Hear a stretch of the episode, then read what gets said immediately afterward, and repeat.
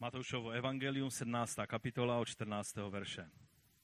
A když přišli k zástupu, to je, když sestoupili z hory přeměnění, přistoupil k němu jeden člověk, padl před ním na kolena a řekl, pane, smiluj se nad mým synem. Má padoucnici a hrozně tím trpí. Často padá do ohně a nebo do vody. Přivedl jsem ho ke tvým učedníkům, ale nemohli ho uzdravit. Vy nevěřící a zvrácené pokolení, zvolal Ježíš. Jak dlouho ještě budu s vámi? Jak dlouho vás budu snášet? Přiveďte mi ho sem. Ježíš pak tomu démonovi pohrozil a on vyšel a chlapec byl v tu chvíli uzdraven. Učedníci později přišli za Ježíšem a v soukromí se ho zeptali, proč jsme ho my nemohli vyhnat? Kvůli své nevěrnosti, odpověděl jim. Amen, říkám vám, budete-li mít víru jako zrnko hoštice. Řeknete téhle hoře, přejdi odsud tam a ona přejde a nic pro vás nebude nemožné. Ještě přečtu z Evangelia Markova z 9. kapitoly od 21. verše. Ježíš se zeptal jeho otce, to je ze stejného příběhu. Jak dlouho se mu to děje? Od dětství odpověděl. Často s ním házeli do ohně a do vody, aby ho zabil. Můžeš-li ale něco udělat, smiluj se nad námi a pomoz nám. Můžeš-li, opačil Ježíš, pro věřícího je všechno možné. Já věřím, zvolal hned chlapcův otec. Pomoz mé nevíře.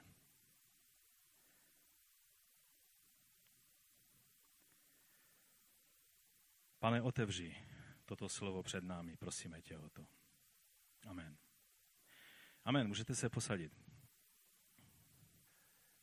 Ve stejné době, ve které Martin Luther přibyl svých 95 tézí na dveře kostela ve Wittenbergu, Rafael, plným jménem Rafaelo Sancho da Urbino, ve stejné době začal malovat obraz. Obraz, který maloval do roku 1520 eh, až do své smrti a nedokončil ho, ale z toho, co dokončil, tak eh, už můžeme velice jasně vidět tu hlavní myšlenku, kterou chtěl zdůraznit. Vidíme, že Ježíš nahoře s Petrem, Janem a Jakubem jsou zalití světlem, zatímco v té spodní části obrazu tak vidíme zbývajících devět, devět učedníků, jak se snaží na očích toho zástupu vyhnat démona a uzdravit toho chlapce, ale nedaří se jim to. Je to snaha ukázat, že naše vrcholné prožitky Boží moci a slávy tak nějak spolu existují s těmi selháními v údolí každodennosti a pouze vstup Božího syna do situace jí mění a řeší a dává vítězství do našich životů. Také věřím, že tam je ještě jeden obraz, a nemyslím teď ten obraz Rafaelův, ale ten obraz v tom příběhu, jak nám ho popisuje Matouš a vlastně ostatní synoptičtí evangelisté, že je to i takový eschatologický obraz, nebo obraz konce věku, eh, který je před námi, kdy ukazuje stav církve před Ježíšovým příchodem, kdy se Ježíš ptá v Lukáši 18. kapitole, ale až přijde syn člověka, najde na zemi víru. Tady jako bychom viděli, že je zde sláva Boží, je zde zjeven Ježíš jako Bůh a Pán, jako syn Boží, ale v, té každodenním, v tom každodenním životě jeho následovníků, jeho učedníků, tak eh, nám chybí často víra. A nebo někdy jsme ve zmatku a nerozumíme věcem, které prožíváme. A ta scéna z toho obrazu ten, ten, ten, ta spodní část toho obrazu to dobře vystihuje. Často se cítíme takto i my. Víme o těch slavných věcech, které Bůh koná, konal v minulosti, koná dnes po celém světě. A, a tady, protože jsme misijním sborem, tak si často připomínáme ty slavné věci, které Bůh koná v různých zemích, na různých místech, ať, je, ať jsou to muslimské země, kde uprostřed pronásledování a útlaku Bůh koná zázraky, uzdravuje, zjevuje se a proměňuje životy lidí. A je to, jako bychom hleděli na ty učedníky tam na té hoře, ti tři, kteří viděli tu boží slávu, jakoby, jakoby byli tak trošku Bohu víc blízcí. Jakoby, jako, byli, jakoby to byli ti boží mazánci, kterým Bůh dělá ty věci a my tady dole se musíme pachtit v tom údolí s tím vším, co prožíváme v, ten, v tom zmatku a, a v tom, že se nám nedaří tak, jak bychom očekávali. Ale zároveň si pamatujeme chvíle i z našich životů. A snad každý z nás, doufám, že jsme prožili momenty slávy Boží, kdy Bůh se stoupil a, a promluvil do naší situace a změnil naši situaci a uzdravil a, a nebo vyřešil nějakou jinou svízelnou situaci.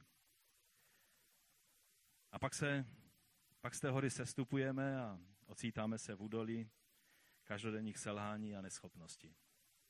Nebo jsem s tím pocitem jenom já sám? Myslím, že křesťané se dělí na dva druhy. Ti, kteří to prožívají a přiznávají a vyznávají, že taková je realita jejich životu. A pak jsou ti druzí, kteří říkají za každým druhým slovem haleluja, ale ta objektivní realita je tak nějak přibližně stejná. Poselství tohoto příběhu pro nás je, že až si uvědomíme svou slabost a malou víru, až budeme činit pokání ze svého ukazování na slabost a neschopnost víry těch druhých, zvláště božích služebníků, že? Tak to bylo tady v tom případě toho otce, pak budeme schopni prožít daleko více božích zásahů do našeho života.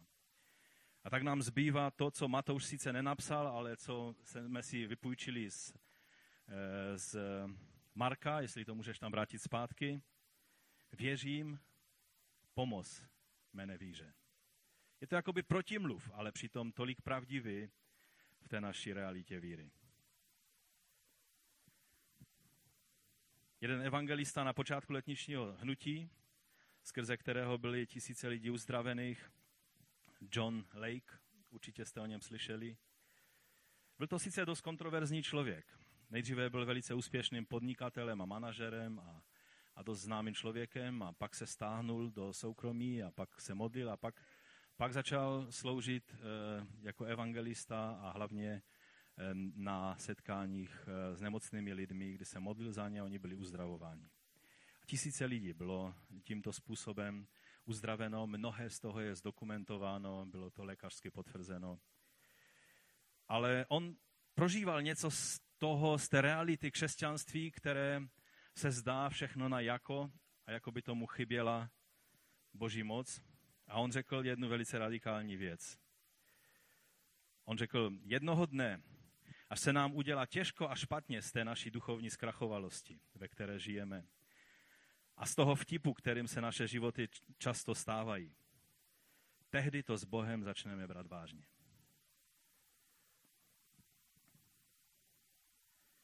Je v tom vykřík toho, že si nemáme na nic hrát.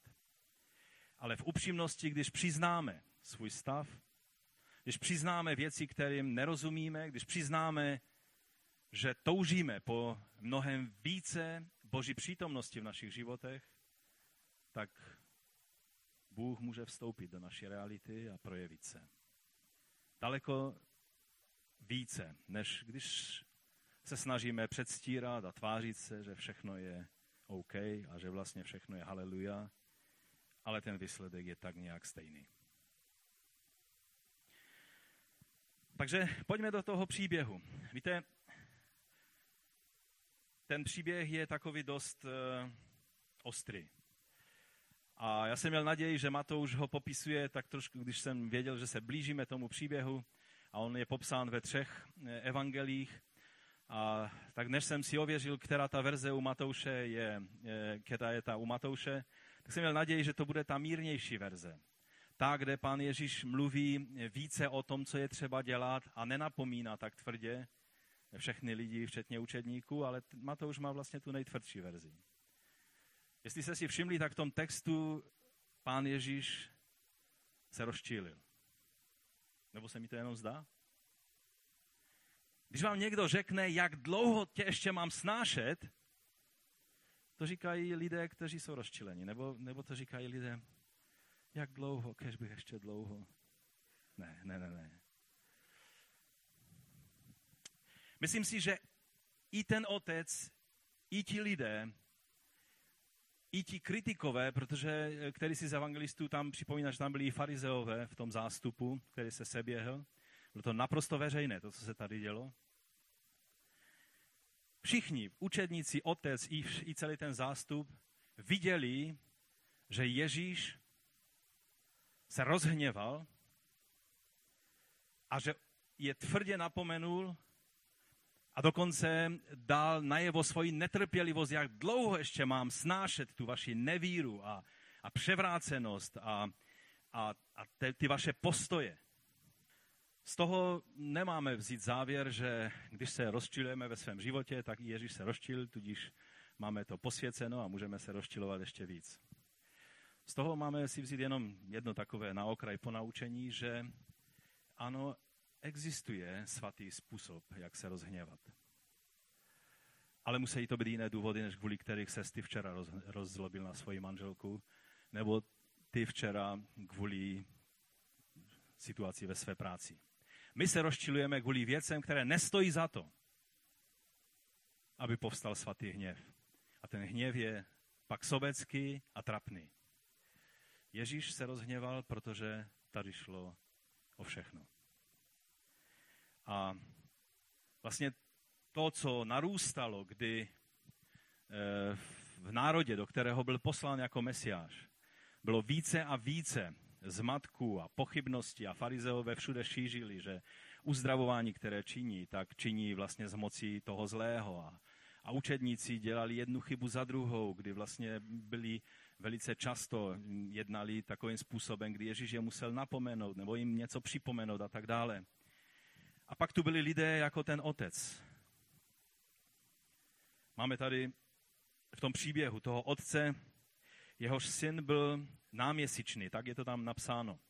Ovšem to slovo náměsíčný eh, v té době tehdy bylo slovo, které se používalo pro epileptické příznaky. A zároveň je nám řečeno, že ten chlapec byl démonizovaný. A tak bych jenom chtěl poznamenat, že ne každý člověk, který má epilepsii, je demonizovaný.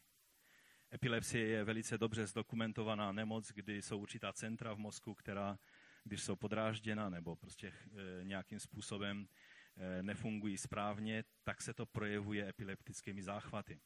Dokonce, na, když studujete biologii a, nebo veterinární medicínu nebo takové věci, tak byste dělali pokusy, kdy se vyvolá epilepsie vlastně u, u zvířat. A je to, je to věc, která je e, prostě určitými pochody ne, z nervového centra, z mozku, tak to působí. Ale tehdy, v té době, oni e, brali, že, že, na, že vlastně to vypůsobuje nějaké ty fáze měsíce, proto se říkalo vlastně náměsíčný a myslelo se tím epilepsie, proto když to máte napsáno v některých verších v Novém zákoně, o náměsíčnosti, tak je třeba brát, že se tady mluví spíše o záchvatech epileptických, ale eh, stejné příznaky mohli mít lidé, když eh, nervová soustava toho člověka byla eh, ovlivňována démonickou přítomností, což bylo v případě tohoto chlapce, kdy jeho epilepsie, ty příznaky byly stejné jako klasická epilepsie, ale byly způsobené démonskou přítomností ty věci se stávají a paradoxně bych řekl, že jsou to jednodušší situace, protože démona lze vyhnat. V případě nemocí musí Bůh zasáhnout a udělat tvůrčí zázrak, aby narovnal v těle ty věci, které je třeba narovnat, aby člověk byl uzdraven. A pokud chcete eh, důkaz, že to, co říkám, není jenom nějaké nějaké mé smyšlenky, tak Matouš 4.24 je řečeno, pověst o něm se roznesla po celé Sýrii. Přinesli k němu všechny nemocné, kteří byli sužováni rozličnými nemocemi a trápeními, demonizované, čili to byli lidé pod vlivem démonů, náměsíčné, tady je to přesně stejné slovo, to sele niozomaj, čili to byli ti lidé s epileptickými záchvaty, ochrnuté a on je uzdravil. Čili tady je celá řada problémů. Byli tady lidé demonizovaní a byli lidé s epileptickými záchvaty jako jiná kategorie. Tady se mluví samozřejmě o lidech nemocných a nedemonizovaných. Ovšem ten chlapec v tom našem příběhu měl oba dva ty problémy. Měl i příznaky epilepsie, i byl demonizovaný. No a vidíme tady toho otce, jak přišel za učedníky a hledal prostě e, řešení pro ten svůj problém. Jeho ani tolik nezajímalo, kým je Ježíš a jeho zajímalo to, že se říká, že učedníci jsou ti, kteří, kteří uzdravují, protože Ježíš, když je vyslal, oni vyháněli démony, uzdravovali a ty věci jim fungovaly. Dokonce oni přišli zpátky a radovali se z toho, jak jim ty věci fungují. No a učedníci asi tomu otci odpověděli, no jasně, vždyť už jsme nějakého toho démona vyhnali, že nějakou tu nemoc uzdravili, tak pojďme na to. A nic. E, nikdo z nás by nechtěl být v té situaci. Problém je, že často jsme v takové situaci. Celý zástup se seběhl, jak jsem řekl, byli tam Ježíšovi kritici, ti si to hned zapisují, protože mají vodu na svůj mlyn, že to všechno je celé divné. A najednou ten otec vidí, jak přichází Ježíš s těmi dalšími třemi učedníky. Běží mu v ústrety a co říká? Pane, můj syn nemůže být uzdraven kvůli mé nevíře, to říká? Odpust mi moji nevíru? Kvůli tomu, že jsem viděl tvé učedníky bez tebe, tak jsem si hned říkal, že to asi nepůjde a, a měl jsem pravdu, to říká? To oni jsou vinní, to je vina tvých služebníků, možná, možná dokonce tvoje vina, protože si je tady neschopné nechal samotné.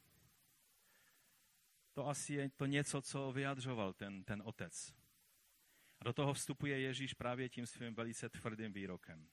Vlastně cituje Mojžíše z Deuteronomiu z 32. kapitoly, kde Mojžíš mluví o té generaci Izraele, která neměla víru a, a, a dělala ty všechny věci na poušti bez víry. A Mojžíš je tam nazývá nevěřící a zvrácenou generací.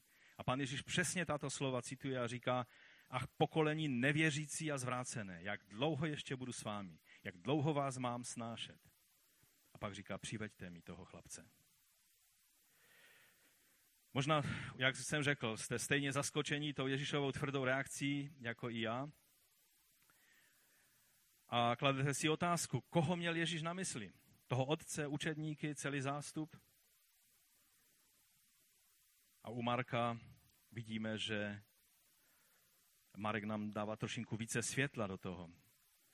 Protože ten otec, když se ho Ježíš zeptá, jak dlouho se mu to stává, tak on říká, no jestli můžeš něco udělat. On bere Ježíše na stejnou do stejné kategorie jako jeho učedníky. No učedníci, jestli můžete něco udělat, rychle s tím něco udělejte. Nemůžete, no jasně, já jsem to věděl, že nic nemůžete. Ježíši, říká se o tobě, že ty můžeš. Jestli můžeš s tím něco udělat. A v té chvíli Ježíš říká, jak jestli můžeš. Tady ukazuje ten otec, že i přes to všechno, co se stalo v Izraeli a v Galileji, a to bylo eh, v té oblasti, kde ten otec žil, že on vůbec nepochopil, kdo tady je před ním. A to, oč jde vždycky v první řadě je, aby nám bylo jasné, kým je Ježíš a kým jsme my. On prostě hledal východisko ze své svízelné situace. Nebylo to vyznání víry tak, jako ti mnozí, o kterých jsme četli u Matouše, dokonce u té syrofenické ženy, která byla pohanka, která nebyla z Izraele a, a nemusela mít tuto víru, ale ona ji měla. Víte, Bůh vždycky hledá víru. Ovšem víra to není nějakým způsobem snaha se dostat do nějakého sebeujištění, že to tak bude, jak se mi to líbí. Když Bible říká, že bez víry není možné se zalíbit Bohu, tak to neznamená, že od nás očekává nějaké vybičování se k fanatickému přesvědčení o tom, že vše bude tak, jak si to přejeme. A přiznejme si, velice často, když mluvíme o víře, tak mluvíme o tomhle druhu víry kdy se snažíme mít víru ve vlastní víru a budujeme vlastní víru. která nepochází z božího oslovení do naší situace, ale pochází z toho, že velice toužíme, abychom měli výsledek. A když nám někdo řekne, anebo když si přečteme v Biblii, že musíme mít víru, tak se snažíme tu víru mít. A je to pak výplod naší snahy a našeho přesvědčování se. A není to důsledek toho, že uvidíme Boží oslovení do dané situace, uslyšíme a výsledkem je důvěra v Boha, který je s námi v té situaci. Víra je přesvědčení o věcech, které sice nevidíme, ale které jsme přijali skrze boží oslovení do situace. Já si vzpomínám ten okamžik, kdy jsme byli ve zmatku a v takovém zoufalství, kdy jsme dostali diagnózu ohledně Ani, tehdy, když byla, když byla mladá dívka. Byl to onkologický nález a byli jsme v tom, v tom zmatku a tehdy Bůh promluvil slovo skrze dvě sestry. A v té chvíli bylo jasné, že Bůh promluvil a vše ostatní nebylo snaha dosáhnout nějaké víry, ale byla jednoduchá poslušnost tomu, co Bůh řekl do situace. Víra je výsledkem slyšení. A to je i spasitelná víra, kterou přijímáme ohledně spasení, i víra, která způsobí v našem životě, že jsme osloveni Bohem, že, se, že Bohu důvěřujeme a pak se také ale věci dějí. Víra nemá nic společného se zbožným přáním. No ale jak to vlastně s uzdravením je? Je to biblické? Uzdravuje Bůh? Víte, všichni lidé dříve nebo později si přejí, aby mohli prožít zázrak uzdravení. I ti, kteří věří, že to je biblické a, a že Bůh to koná i v dnešní době, i ti, kteří ne. I ti, kteří nevěří vůbec v Boha, tak se dostávají do různých situací, kdy touží po po, po tom, aby se nějakým zázrakem změnila situace v jejich životě nebo v životě jejich blízkých. A jsou proto ochotní udělat cokoliv. Dokonce se třeba i upsat ďáblu nebo něčemu podobnému. Lidé pro zdraví, pro uzdravení jsou ochotní udělat jakýkoliv krok a zaprodat se čemukoliv, jen aby jim bylo lépe. A já vám chci říct, že je lépe zemřít nemocný, než se upsat skrze bílou nebo černou nebo nějakou jinou magii nějakému uzdravovateli, který sice vám možná pomůže v nějakých v potlačení nějakých symptomů, když bych to řekl tak, tak trošku, co se, o co tam vlastně jde. Velice často jen dočasně, ale dostanete se do duchovní pasti, ze které se pak horko těžko můžete dostávat. Ale když tak hledíme, co lidé jsou schopni udělat a ochotni udělat pro, pro uzdravení, o to větší radosti pro nás je, pro ty z nás, kteří víme, že si není radno pohrávat s okultismem a s bílou nebo černou magií, je pak zjištění, že jak starý zákon, tak i nový zákon nám ukazuje Boha jako toho, který je náš lékař. Jahve Rofecha je, hospodin je můj lékař. On uzdravuje. A to, bylo, to platilo, to, to je napsáno eh, v Exodu, v 15. kapitole. Samozřejmě tehdy Izrael to měl podmíněné tím, že jestli bude v poslušnosti následovat Boha, Bůh se prohlašuje jako jeho lékař. A vidíme, že ve starém zákoně mnohdy vidíme uzdravení i když nevždy přineslo dobré ovoce. Třeba u krále Chyskiáše, kdy on prosil proroka, když mu bylo oznámeno, že, že už eh, teď zemře, onemocněl a, a umíral, král Chyskiáš. A, a on se modlil upěnlivě k Bohu a Bůh vyslyšel jeho modlitbu a pak se prorok vrátil a řekl mu, že mu bylo přidáno 15 let.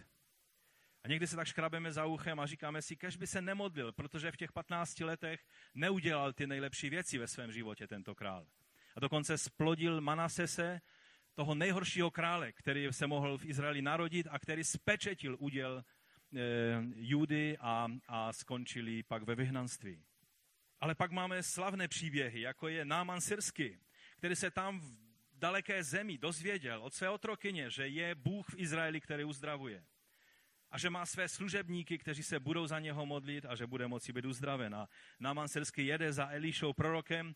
Eliša prorok, protože eh, židé eh, se tolik zas z pohany nebratřičkovali, aby mu podal ruku a tak dále, tak jenom vyšel ze svých dveří, podíval se a řekl, eh, když uslyšel, o co se jedná, tak řekl, no dobré, tam je řeka Jordán, běž a ponož se v Jordánu a, a můžeš jet domů, budeš v pořádku. On se samozřejmě velice urazil, ale pak měl dobré rádce, kteří mu poradili, aby přece teď, teď za to nic nedáš. A on udělal to, co mu prorok řekl a byl uzdraven. A pak čteme o Elišovi, že on sám onemocnil na smrt. A zemřel. Ale o to bizarnější nám je potom, když, když Eliša byl v hrobě a už tam byly jenom jeho kosti, ten, který se modlil a, a byli lidé uzdraveni jak křísení z mrtvých, zemřel nemocný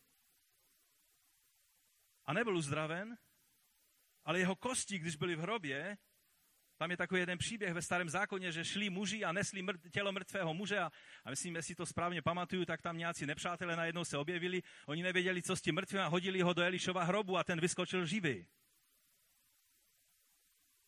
Čili uzdravení je. A zároveň nevždy.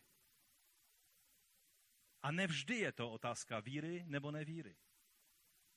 Když Bůh zaslíbil vykoupení v Mesiáši, otázka je, jestli součástí toho vykoupení, které bylo zaslíbeno, je uzdravení těla. Proto moje podotázka v tom tématu je, je uzdravení součástí vykoupení? Myslím si, že kvůli tomu, že je tolik zmatku kolem této otázky, je dobré, abychom se u toho zastavili. Nejvíce zmatku vlastně vzniká ohledně uzdravení, vzniká na základě zaslíbení, které je právě zapsáno v proroku Izajáši v té e, kapitole trpícího služebníka, nebo v tom úseku Izajáše o trpícím služebníku. A my víme, že je tam řeč o Mesiáši, o Ježíši. A pak je tam čtvrtý a pátý verš, kde je řečeno, jenže to byly naše nemoci, které snášel. Naše bolesti, které nesl. A my jsme si o něm mysleli, že je zasažen a ubít Bohem a zkroušen. Ale on byl proboden za naše přestoupení, zdeptán za naše provinění. Na něho dolehla kázeň pro náš pokoj.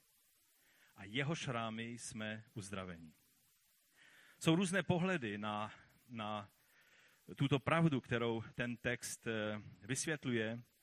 A ty některé pohledy ho spíše nevysvětlují, ale zamlžují. A proto je dobré, abychom se na to trošku podívali. Postoj většiny evangelikálních teologů tak nějak vychází historicky už od Augustina přes Kalvína až do dnešní doby eh, z takového toho postoje oddělení duchovní spásy od eh, fyzického uzdravení. Je to na základě vlastně toho vlivu, který byl v počátcích církve, byl to platonický, řecký, nebo eh, vliv řecké filozofie, která byla silně ovlivněna tím dualistickým pohledem, že duchovní svět je dobrý a fyzický svět je špatný.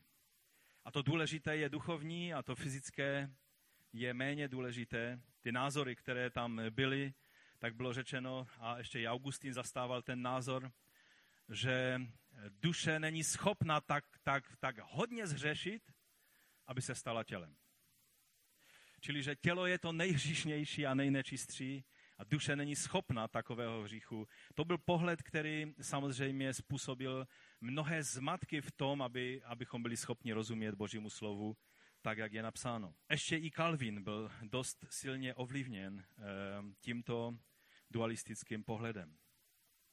Zdůrazňuje se pak fakt, že v tomto textu jde především o vykoupení člověka z hříchu a že je to řečeno hebrejským paralelismem že vlastně je to, eh, hebrejský paralelismus znamená, že je stejná věc zdůrazněna dvojím způsobem. Obzvlášť je to vidět v žálmech, přísloviam a v mnohých eh, úsecích starého zákona, kdy zdůraznění je tak, že ta stejná věc je řečena trošku jinak, jiným obrazem a tím je to zdůrazněno. Je to pravdivé takhle to říct? Ano, je to pravdivé a skutečně tady eh, se jedná o tento paralelismus a tou hlavní věcí, o které mluví Izajáš 53. kapitola, ty verše, které jsme četli, tak mluví o vykoupení. Nejde tady o to, jestli já nebo ty budeme uzdraveni, ale jedná se o to, jestli budeme vykoupeni z hříchu a jestli budeme mít účast na Božím království, protože o to tady jde. Ovšem je to jenom poloviční pravda. Jelikož je spousta zneužití eh, tohoto textu, tak i mnozí letniční teologové, dá se říct ti nejvýznamnější, jako je Gordon Fee, nebo britský teolog, bývalý ředitel Matersey Hall školy letniční v Anglii, David Petz. On tady kdysi byl u nás, jestli si vzpomínáte ti, ti kdo už jste delší dobu ve sboru. Tak upozorňuji, že a, a dělají to v reakci na, na předurazňování aspektu uzdravení v tom textu hnutím víry, tak zdůrazňuji, že jde o vykoupení a to uzdravení, které tady je, tak je naplněno eh, znameními, které Ježíš konal, když chodil po této zemi.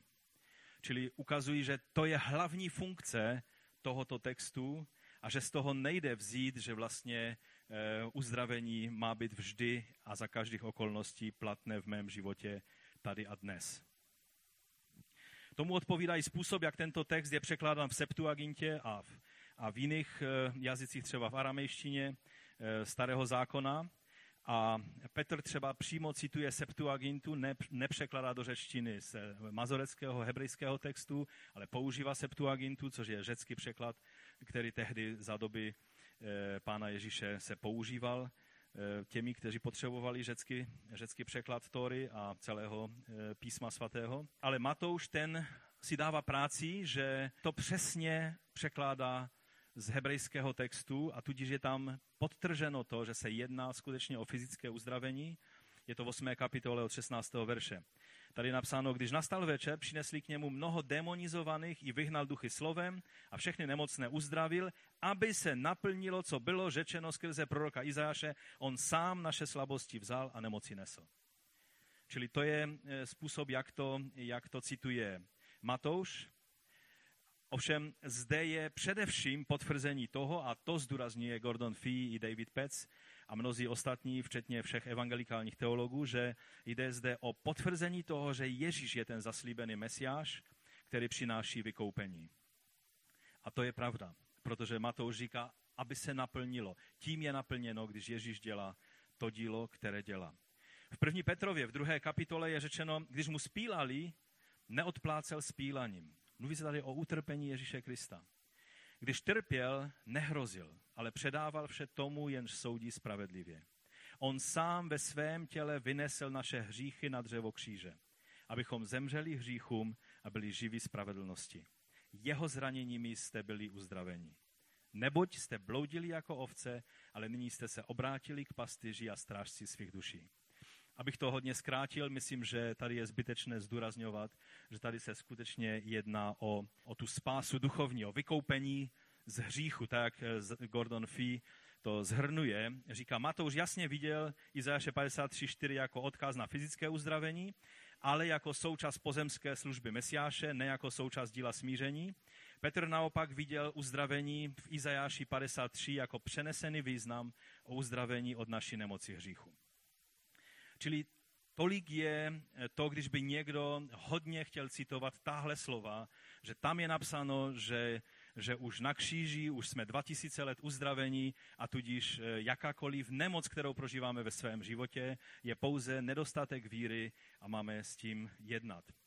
Je třeba si uvědomit, ale z druhé strany, že rozdělovat biblickou zvěst o vykoupení a o spáse na duchovní spásu a na tělesnou spásu, na duchovní spásu a tělesné eh, no, pomoc Boží nebo uzdravení a také i, na, i sociální aspekt. To znamená, že evangelium přináší řešení i e, otázky toho, že chudí se budou radovat a, a ti, kteří jsou potřební i jiným způsobem nebo jiným způsobem nějak vyčlenění ze společnosti, že evangelium řeší i tyhle fyzické otázky, tak oddělovat od sebe ty věci je velice e, nesprávné. A vlastně je to podléhání právě tomu řeckému vlivu dualismu toho řeckého, e, platonovského a tak dále, e, o kterém jsme už mluvili v případě Augustina. Ovšem hebrejské Biblii a hebrejskému pojetí, jak vykoupení, jak, mu, jak Židé rozuměli vykoupení, je to cizí. V Biblii je vždy vykoupení celistvé a jedná se o celého člověka o jeho ducha, který má duši a který žije v těle. Celý člověk je myšlen v tom, když je zaslíbení, vykoupení. A proto letniční hnutí správně tuto otázku fyzického uzdravení přináší zpátky na pořad dne velice správným způsobem, protože to patří k sobě. Nejde ty věci takhle uměle od sebe oddělovat. I Augustín, který psal na toto téma a po něm se vzorují mnozí reformovaní teologové, časem musel změnit názor. Není to za tolik známá věc, protože jsou známé jeho spisy, které psal ještě předtím, než na staré kolena se stal pastorem v Hyporegiu v severní, v severní Africe. Dnes by to byla asi Libie, eh, to místo, kde ten zbor byl. A tam byl donucen změnit svůj názor ne kvůli tomu, že by si přečetl další tři knihy, ale kvůli tomu, že viděl Boha jednat svoji moci ve svém sboru a z toho důvodu musel změnit svoji teologii a pak e, sám říká o tomto takto. Kdybych totiž e, chtěl sepsat všechna zázračná uzdravení, a to je ta, která se stala na přímluvu tohoto mučedníka, totiž přeslavného Štěpána, to měl jednoho takového bratra ve sboru. Jenom v osadě Kalamské a v naší byla by z toho řada svazků. A to bych ještě nemohl pozbírat všechno, ale jenom to, o čem máme zápisy, které se předčítají lidu. Pak pokračuje. Přikázali jsme eh, totiž pořizovat takové záznamy, když jsme viděli, jak hojně se vyskytují i za našich časů znamení božské moci, podobná těm starodávným. Takže Augustín sice vytvořil teologii, na které se vzorovali mnozí, ale on sám pak svoji teologii musel korigovat a je dobré, abychom ji korigovali všichni, kteří jsme tím byli ovlivněni. Ostatně svědectví církve v celých dějinách v této věci je dost jednoznačné. Já tady mám celou řadu citatů a asi nebude čas, abychom si je eh, četli, navíc bych je musel narychlo překládat z angličtiny, ale třeba uh, už od Justina Martyra, který byl vlastně hned na začátku druhého století, čili hned po té apoštolské době, kdy apoštole zemřeli. A někteří teologové vám dnes budou říkat, že z apoštoly byl uzavřen kanon písma a z toho důvodu už apoštole neexistovali a veškeré zázraky přestaly existovat. Ovšem, když se podíváme do církevních dějin, tak ehm, církev moc tuhle teologii neposlouchala, protože prožívali mnohé církve a mnozí jednotlivci boží nadpřirozené zásahy a tak běžně se vyskytující e, zázraky, jak je vidíme ve skutcích, e, pokračovaly dále minimálně do druhého a až na samou hranici třetího století a definitivně byly ukončené teprve dobou prosperity v církvi, kdy přišel Konstantin a najednou bylo velice výhodné se stát křesťanem a tehdy se hodně dbalo na to, kdo ten úřad e, získá a charismatické působení nadpřirozených projevů se definitivně vytratilo. Ale to že, to, že ty věci byly v určitém zmatku a v určitém tlaku, dokazuje i to, že už v druhém století vzniklo hnutí eh, Montana a, a jeho lidí, kteří ukazovali, že tyhle věci se vytrácejí z církve. Mohli bychom citovat Irene a Tertuliana, kteří mluví, že v jejich době eh, Bůh dává lidem, že se modlí a že Bůh potvrzuje jejich modlitby Eh, nejenom, nejenom služebníků, ale i běžných křesťanů, kdy jsou démoni vymítaní a nemocní jsou často uzdravováni. Nikdo z nich eh, ještě v té době neměl teologii, kterou, kterou, která vznikla teprve až snad ve 20. století, že vlastně všichni vždycky musí být uzdraveni, jelikož je to součástí vykoupení a že vždycky musíme být zdraví, úspěšní, bohatí a, a usmátí, protože to je úděl každého křesťana, ovšem realita je pak hodně jiná, ale o tom ještě budeme mluvit. Mohli bychom číst od Origena, od Klementa, to jsou druhé, třetí století. Mohli bychom číst valdenské vyznání víry z 15. století, kdy bylo samozřejmostí jejich vyznání. To byla taková skupina křesťanů, která nebyla součástí římské církve, ale byli v horách eh, v Itálii a dodnes vlastně existují zcela oddělení od té oficiální církve a čeští bratři byli s těmito lidmi v kontaktu. Eh, také Martin Luther říká, že se často stává, že eh, démoni jsou vymítaní ve jménu Kristovem v naší době a také když se volá eh, v jeho jménu a, a, a přimlouvá se za nemocné, tak často jsou uzdravováni. To už jsme v 16. století, že?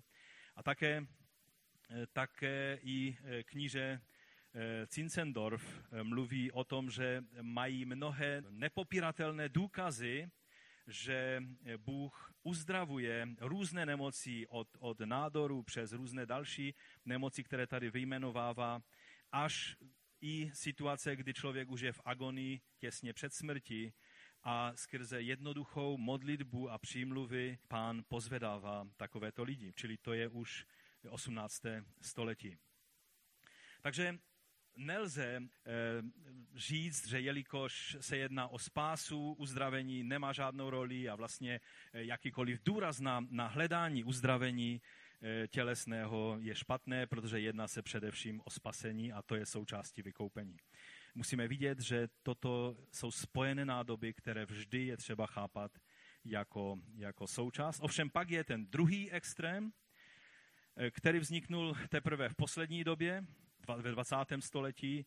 Nevím přesně, jestli, jestli bychom našli v dějinách církve. Kromě teda jednoho, co mě napadá, a to je korínský sbor, protože tam, byl, tam bylo podobné učení, které říkalo, že už jsme vykoupeni, už jsme došli do toho věku eh, konce a tudíž už eh, všechna, eh, všechny věci, které nám byly zaslíbené, eh, jsou naše a začali se chovat, jako bychom už byli v mesiánském království a Pavel jim začal vysvětlovat a, a mluví jim o svých mnohých slabostech, o svých mnohých souženích. Že oni jim pohrdali jako apoštolem, který tady měl být plný mocí, síly a slávy, neměl být nemocný a on přichází ve slabosti a, a v problémech a, a, a vysvětluje jim, že právě v té slabosti se projevuje moc Boží vůči ním. A tudíž v Korintu skutečně bylo, bylo velice podobné učení, které pak ve 20. století eh, pozvedli znovu někteří učitelé z hnutí víry, eh, třeba Kenneth Hagin, Kenneth Copeland. Kenneth Hagin už je eh, u pána, ale Kenneth Copeland ještě stále působí, Fred Price a mnozí další, kteří tvrdí a pra- praktikují velice, velice zvrácenou verzi tohoto principu, že uzdravení je součástí vykoupení, když tvrdí, že jelikož jsme spaseni vírou, taktéž vírou jsme uzdraveni a proto fakt, že jsme nemocní, znamená, že nemáme víru. Dávají z toho jednoduchou rovnici. Pokud nejsi uzdraven, spochybňuješ i své spasení. A proto v těch nejextrémnějších skupinách, když jste nemocní, by vás vyloučili ze sboru. A pak z jedné bolesti máte dvě bolesti, protože nejen, že jste nemocní, nebo že máte někoho nemocného v rodině, ale pak jste i podezřeli z toho, že máte hřích nevěry a nevěrnosti a, a, a malé víry a je třeba vás kázeňsky řešit, protože když byste měli víru, byli byste zdraví. Je to velice zvrácené použití tohoto principu, o kterém jsme před chvíli mluvili. Toto bludné učení, eh, a promiňte, že používám tak silná slova ohledně této věci, bylo zdokumentováno velmi důkladně a důležité je o tom mluvit z toho důvodu, že tady nejde jenom o nějaké akademické cvičení, kdo má pravdu, ale jde o to, že jsou osudy lidí, tím ovlivněny eh, velice konkrétně. Mnozí lidé už neměli možnost korigovat svůj blud, protože jednoduše zemřeli. Nebo, a nevím, co je horší, třeba pod tlakem těch výčitek, výčitek svědomí, že mají malou víru a, a tudíž, že se projevuje tím, že nebyli uzdraveni, takže tím vlastně je spochybněno jejich spasení. Žijí v stálem tlaku a nejistotě, jestli jsou spasení, nejsou. Když nejsem uzdraven, jak mohu vědět, že jsem spasen?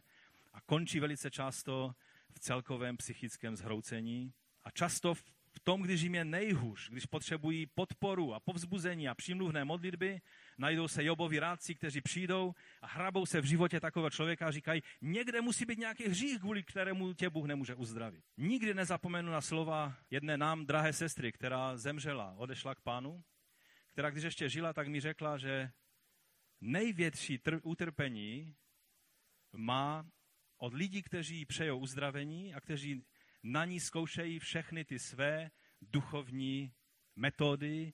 To byl pro mě šok, o kterém jsem si řekl, budu o těch věcech mluvit otevřeně a vyučovat, protože je třeba, abychom byli zdraví v našich postojích. Takže z toho důvodu ten omyl, když se milíme ve věci uzdravení, eh, je tolik nebezpečný. Nejde o to, že když bychom se milili, no tak bude méně lidí uzdravených. Ale jde o to, že mnozí lidé jsou vystaveni do nereálných tlaků duchovních, kdy v konečném důsledku ďábel nemá menší ambice, než zrujnovat jejich víru, která je vede ke spasení. Totiž eh, ti lidé posunují trošku, tito učitele posunují učení o uzdravení, že vlastně už ani nevyučují o uzdravení, ale učí o božském zdraví. A mluví o tom třeba, že když máte symptomy nemocí, že tyto symptomy nemáte přijímat že je máte popřít, že máte říct, když máte horečku, máte říct ve jménu Ježíše Krista, horečku nemám, jsem zdravý a mé tělo mi lže. A máte je vírou tyto symptomy odmítnout jako satanův útok. Hegin tvrdil, že se ani nenechá za sebe někoho modlit o uzdravení, protože tím by spochybňoval to, že už byl před dvěma tisíci lety uzdraven. A proto, když měl příznaky eh, nemocí, tak prostě tak dlouho tvrdil a vyznával, že nemá tu nemoc.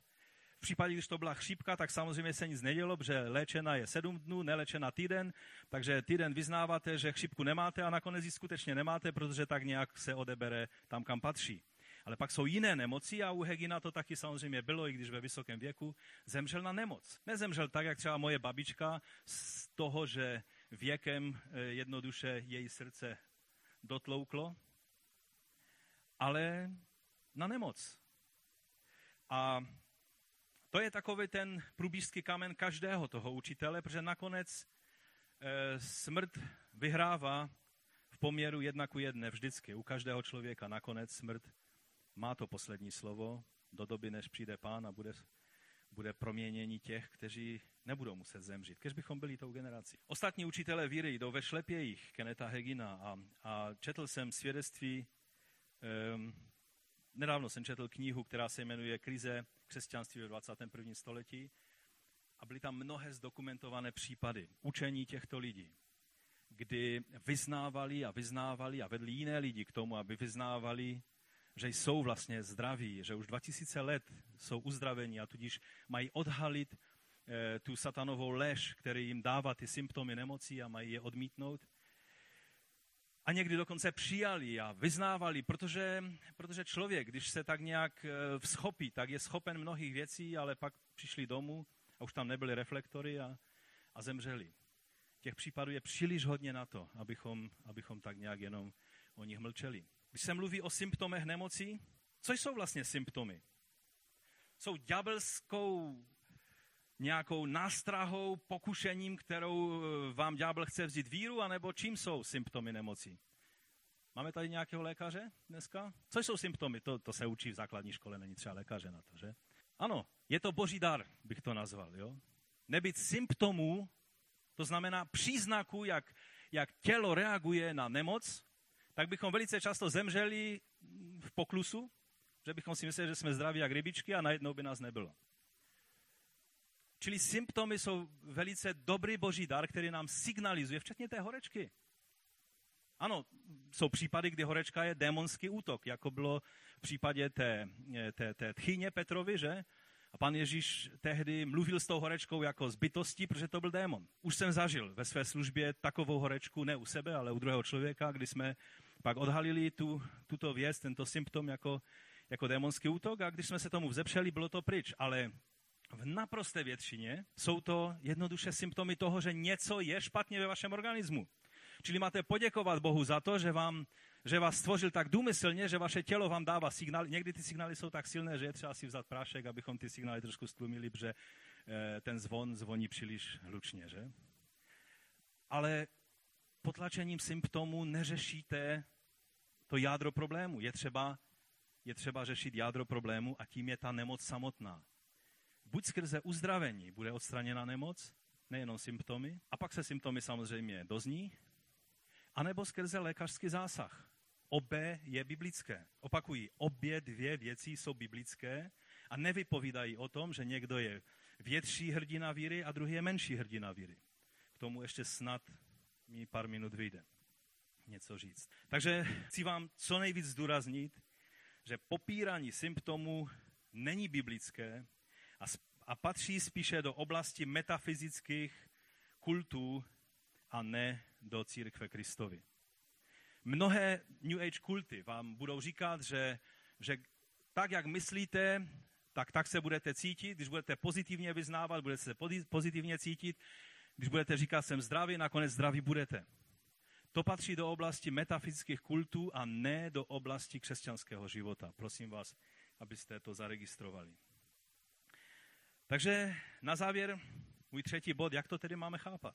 Jak se v tom všem vyznat? I přes své varování vůči zjednodušením a nebiblickému použití těchto principů hnutím víry, jak Gordon Fee, tak David Petz učí, že uzdravení celého člověka, jak ducha, duše i těla, je součástí vykoupení v jeho konečném završení. Když mluvíme o celkovém díle vykoupení, pak jednoznačně tam je celistvý člověk. Celá spása pro celého člověka. Toť evangelium. V listu Židům se mluví o moci příštího věku. Tam v šesté kapitole je řečeno, pro ty, kteří byli jednou osvíceni, okusili nebeský dar, získali podíl na duchu svatém, okusili dobrotu Božího slova i moc budoucího věku. Tady je řečeno, neprožívají stále, nejsou ještě v tom příštím věku, jenom měli možnost okoštovat toho, o čem bude ten příští věk. A přesto odpadli a tak dále, tam je pak varování, že, že je to s nimi hodně špatné. Mluví se tady o moci budoucího věku. Víte, království boží už je zde. Pan Ježíš přišel a oznámil příchod Božího království. Jan říkal, že se přiblížilo, pán Ježíš mluvil ve smyslu, že je království Boží zde. Ale zároveň, a my jsme mluvili už ve 12. kapitole Matouše o tom proč, ale zároveň ještě ne, je před námi. Asi učedníci neměli ponětí, že ještě budou po nich, já nevím, kolikata jsme generace po učednicích, ale je to už pár desítek generací určitě, že? Jsme tady a to království nebo naplnění, završení Božího mesiánského království je stále ještě před námi. Takže už je zde a je v nás a, a ty prvotiny moci království, znamení moci království, ty záblesky z toho příštího věku. Pavel o tom mluví na jednom místě, že mluví, že, že nejsme synové tmy, ale už žijeme tím světlem, které proniká. Vyhlížíme ten den, kdy bude, kdy bude den, ale, ale my už dnes žijeme tím, že to světlo se v těch mnohých situacích v nás projevuje. Ale nejsme ještě v jeho plné, konečné plnosti. Boží království je mnohem víc, mnohem víc, než si doposud zažil, než zažil Kenneth Hagin, než zažil Fred Price, ale když porozumíme tomu, že království Boží je zde, ale ještě není. To je, to je navisost biblické pojetí toho, jak království Boží funguje a co musíme pochopit a přijmout. Takže abych to nějak přiblížil praktickému pochopení, když vám někdo řekne, že jste byli uzdraveni už před dvěma tisíci lety, jako mě to řeklo třeba mnoho lidí, proč se modlíš za uzdravení? Máš to přijmout, už jsi byl uzdravený před dvěma tisíci lety. Máš to vyznávat.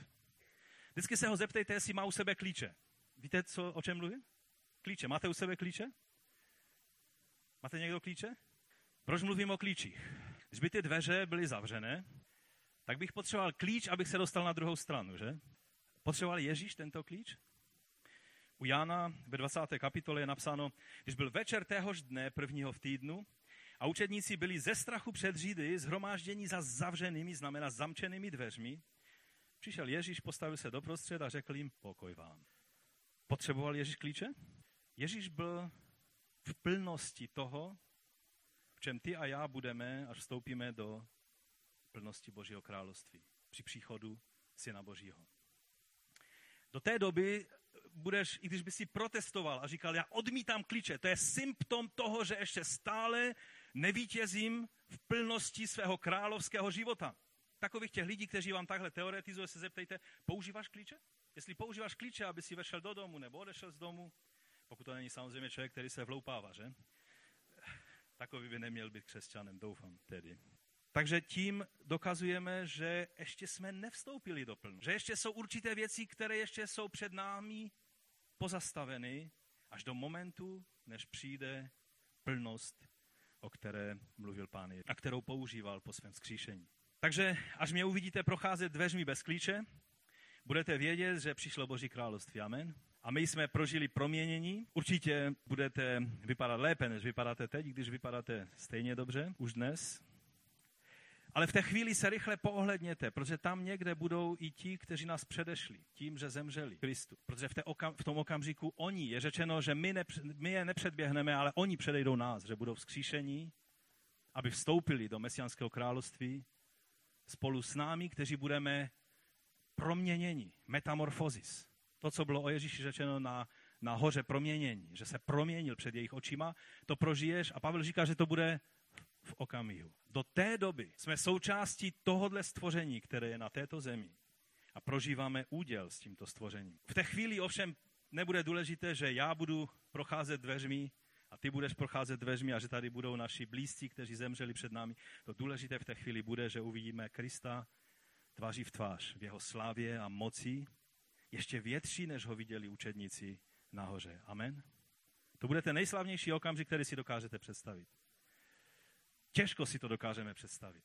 Mnohé věci, když budeme v království, tak mně se zdá, že první hodiny, týdny, měsíce té slavné slavnosti na mesiánské svatbě se budeme jenom smát. Že se budeme smát svým naivním představám, které jsme měli, když jsme chodili po této zemi. Protože teď z části poznáváme a pak přijde den, kdy uvidíme tak, jak jsme viděni Bohem. Kdy najednou uvidíme všechno tak, jak je. Možná naše reakce bude, že budeme plakat, ale možná i smát se své, svým naivním dětským představám. Takže teď ještě stále žijeme v realitě tohoto věku, ještě stále důsledky pádu prvního člověka na nás, se na nás projevují. Když vám někdo bude říkat, že už nemá nic společného s vámi důsledky pádu a že už, ano, vírou, co, co je víra? Víra je, že věříme a spoléháme se na to, co ještě není, ale víme, že bude. Čili když by už to bylo, tak bychom ani víru nepotřebovali, protože už bychom to prožívali experimentálně, nemuseli bychom věřit. Právě víra je to, že se spoléháme na to, že to zaslíbil ten, který má moc to naplnit. A on taky své slovo splní. Smrt, o ní je řečeno, že byla poražena. Stále lidé přesto umírají a nemoci jsou vlastně působením principu smrti v nás. Je to buď pomalejší smrt nebo náhla smrt. Ale princip smrti je vlastně to, co působí nemoci v nás. Ale přijde den, že se to změní. 1. Korinským 15. Prozradím vám, Pavel říká, prozradím vám veliké mysterium, tajemství. Všichni nezemřeme, ale všichni budeme proměněni. Naraz, v okamžiku, za zvuku polnice ohlašující konec. Nebo poslední polnice by se dalo přeložit. Až zatroubí, mrtví budou zkříšení k nesmrtelnosti a my budeme proměněni.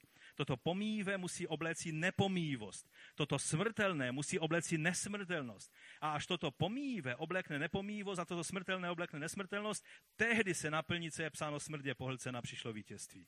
Kde je teď smrti tvé vítězství? Kde je teď peklo ta tvá zbraň? Pokračuje, to je celá kapitola o, o těchto věcech. A na jiném místě v Římanům 8. kapitole Pavel mluví o tom takto. Mám totiž za to, že naše nynější utrpení, protože mnozí křesťané v Římě prožívali utrpení a Pavel si a, a teď měli otázku, když už jsme vlastně v Božím království, jak to, že prožíváme utrpení, jak to, že nemáme moc se tomu vzepřit. A Pavel říká, mám totiž za to, že nynější, naše nynější utrpení nejsou srovnatelná se slávou, která se na nás má zjevit. Všechno stvoření s toužebným očekáváním vyhlíží zjevení božích synů. Stvoření je totiž podrobeno marnosti, ne dobrovolně, ale kvůli tomu, který je marnosti podrobil. Chová však naději, že jednou bude vysvobozeno z otroctví zkázy do slavné svobody božích dětí. Je pravda, že jsou někteří lidé, kteří chodí po světě a říkají, že oni už jsou těmi zjevenými syny božími, ale tím se doufám nemusíme zabývat. Víme přece, pokračuje Pavel, že všechno stvoření až dosud společně sténa a pracuje k porodu. A nejen ono, že kdyby to bylo stvoření a my jsme syny božími už od toho všeho prostí, tak bychom museli se nad tím zamyslet. Ale tady je řečeno, a nejen ono, ale i my, kteří okoušíme první ovoce, prvotiny ducha. I my ve svém nitru sténáme, zatímco očekáváme přijetí za syny. A aby bylo jasné, co tím myslí, je tady řečeno, to je vykoupení svého těla. Je vaše tělo už vykoupené?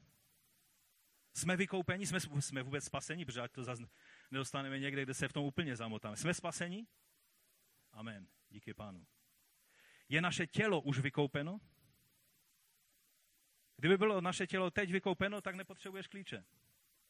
To se stane té chvíli, ke které vyhlížíme a celé stvoření vyhlíží a sténa, a tam je řečeno, že i my sténáme ve svých slabostech, očekávajíce přijetí za syny z vykoupení svého těla. Byli jsme totiž spaseni naději. Naděje, kterou je vidět, není naděje. To je to, co jsem před chvílí říkal. Když někdo něco vidí, proč by v to ještě doufal? Když ale doufáme v to, co nevidíme, pak to trpělivě, potrhují slovo trpělivě, očekáváme. To je postoj křesťanů. Takže co říct závěrem? Protože můj čas se naplnil a samozřejmě chápete, že o tom bychom museli ještě hodně dlouho mluvit. Je naše uzdravení stejně jisté jako naše spasení? Ano, je. Je naše spasení naplněno a završeno už nyní?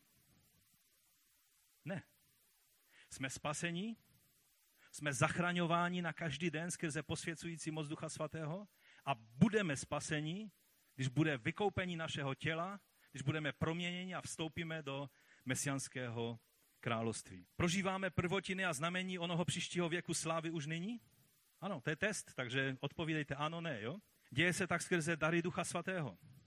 Proto je řečeno dary uzdravování a ne dar uzdravování, protože těch darů je, jsou třeba tisíce a miliony, protože Bůh chce zasahovat do životu mnohých lidí a dát jim dar uzdravení. Že dar uzdravení nepotřebuji já, potřebuje ho ten, kdo potřebuje uzdravení, že? Ten člověk potřebuje být pozvednut ze své nemoci. Samozřejmě mnozí evangelisté jsou povoláni k tomu, aby se, protože jsou na té první frontové linii. A já vám můžu říct, že když jste ve světě, kde je kázáno evangelium poprvé, tam lidé přijímají uzdravení daleko častěji, než je tomu e, tam, kde evangelium už je e, kázáno a je církev ustanovena. Prožijeme v budoucnu plnost toho, co nyní prožíváme částečně? Ano. Prožíváme už nyní plnost proměny našeho těla? Ne. Bude to až ve chvíli vykoupení těla. Prožijeme v budoucnu plnost zdraví a schopností, které nyní tu a tam prožíváme jako prvotiny a znamení, záblesky onoho příštího věku? Ano. Můžeme vstáhnout přímo zaslíbení z Izajaše 53 na naše současné tělo a prohlásit, že jsme byli před dvěma tisíci lety uzdraveni? Ne. I v Novém zákoně, když se podíváme, tak vidíme, že takhle realisticky zdravý přístup je v celém Novém zákoně ohledně této věci. V Novém zákoně vidíme, že uzdravení nebylo plošné. Že jedny Bůh uzdravil a druhé ne. Ale tam, kde, kde bylo prostředí víry a očekávání na pána, těch uzdravení bylo více. Tam, kde byla nevíra, pícha, kritika a to všechno a ukazování. No oni to nebyli schopni udělat. A učedníci, no on nemá žádnou víru. Ježíši, udělej si s ním pořádek. Tam těch uzdravení moc nemůže být. Ale díky Bohu, že i tam Ježíš zasáhl a vysvobodil toho chlapce. Třeba v Betezdě, co myslíte, kolik lidí tam bylo nemocných, kteří by ocenili uzdravení? Tam byl jeden, který byl uzdraven. A kolik tam bylo lidí, kteří by celkem měli použití pro uzdravení v té chvíli? Stovky.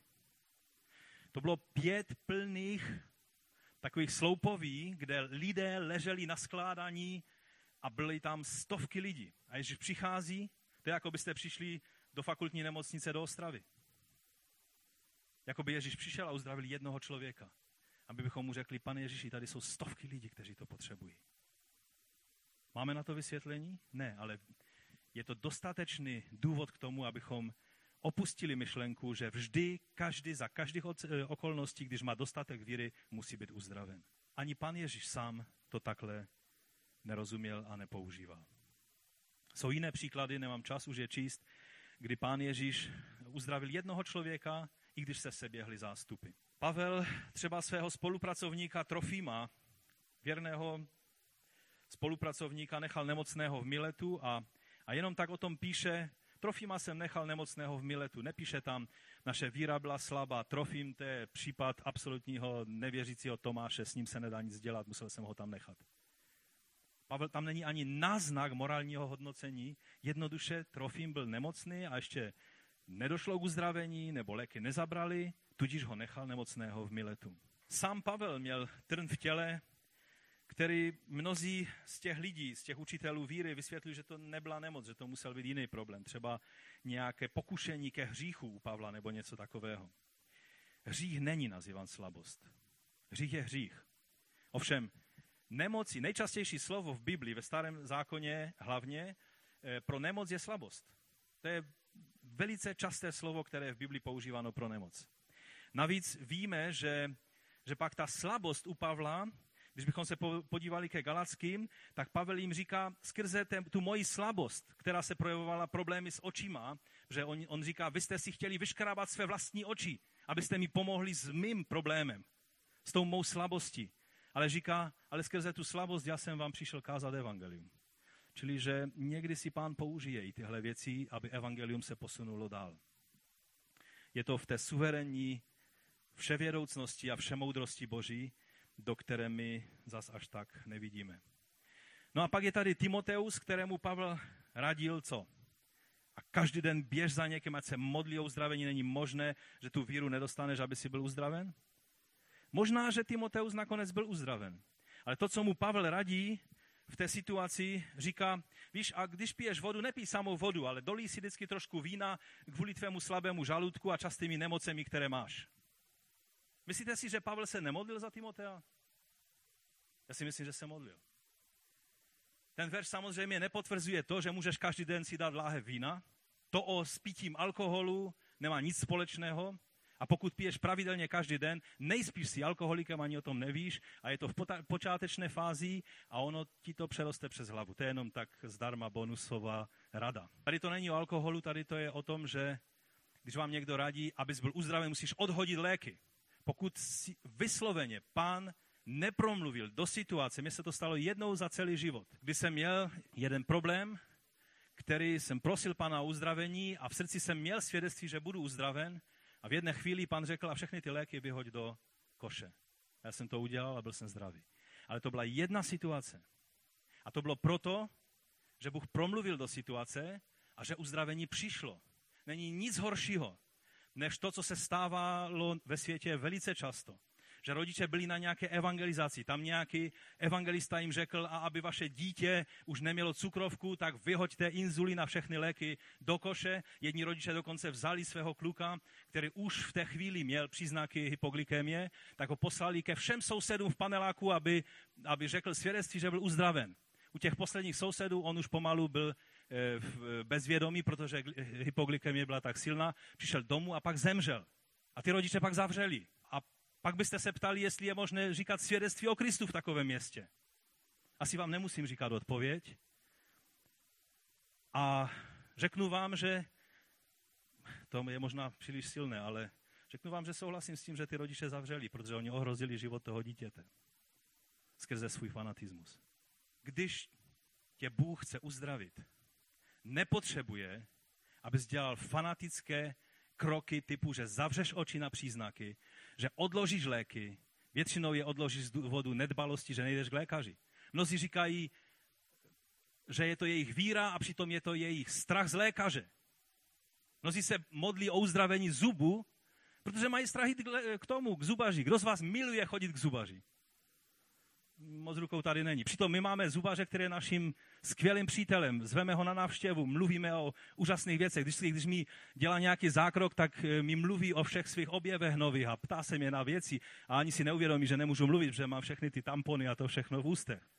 Mnozí lidé potřebují se dostat do reálu před Bohem a uvědomit si, že víra je o něčem jiném, než o těchto groteskních věcech.